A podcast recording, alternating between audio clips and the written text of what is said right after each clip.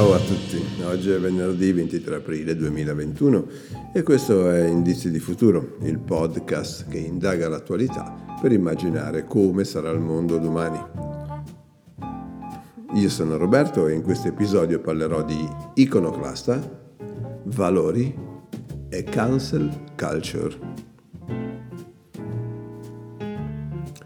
Quando cerco il significato di una parola il mio indirizzo preferito è trecani.it e ogni volta rimango stupito, rapito dalla gioia di trovare così facilmente una risposta alla mia domanda, come quando stai per uscire, hai fretta e le chiavi dell'auto sono sparite, non si trovano, fino a che guardi nel posto che ti è venuto in mente e sono proprio lì. La stessa soddisfazione. Ah, un consiglio. Se non trovate le chiavi, non provateci neppure a chiedere in casa, perché non solo nessuno vi dirà dove sono, ma sarete anche rimproverati da tutti perché avreste dovuto riporle al loro posto, così da non poterle smarrire. Ma sto divagando.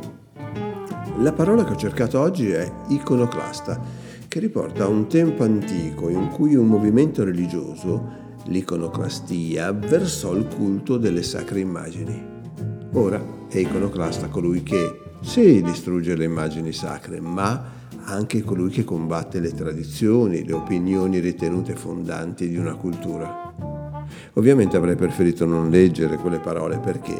Perché la cultura le cui fondamenta tremano è la mia. Sapevo che prima o poi sarebbe successo, ma avevo immaginato una lotta concentrata nel migliorare la cultura occidentale, indubbiamente un riferimento in molti settori della vita di tutti i popoli. Una cultura ricca di difetti, ma anche portatrice di importanti valori. Già, importanti valori, ma importanti per chi?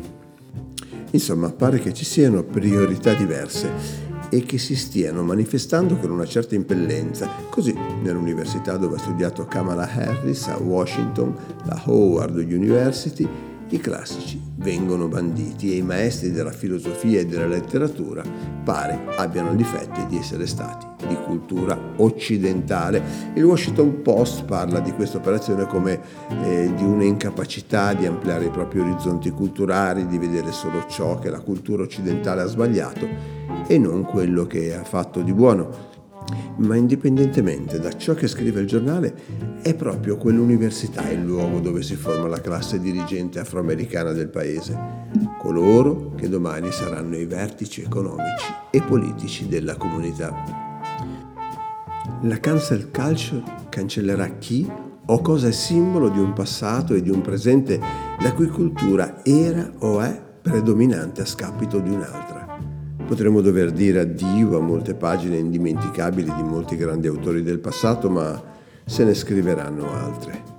Bene, allora cosa accadrà? Beh, direi che nei prossimi anni incontreremo più inclusione, magari speriamo non sia frutto di una mera contrapposizione, ma di una costruttiva cooperazione, ma in ogni caso il mondo non lascerà più indietro nessuno. Beh, almeno speriamolo. A domani.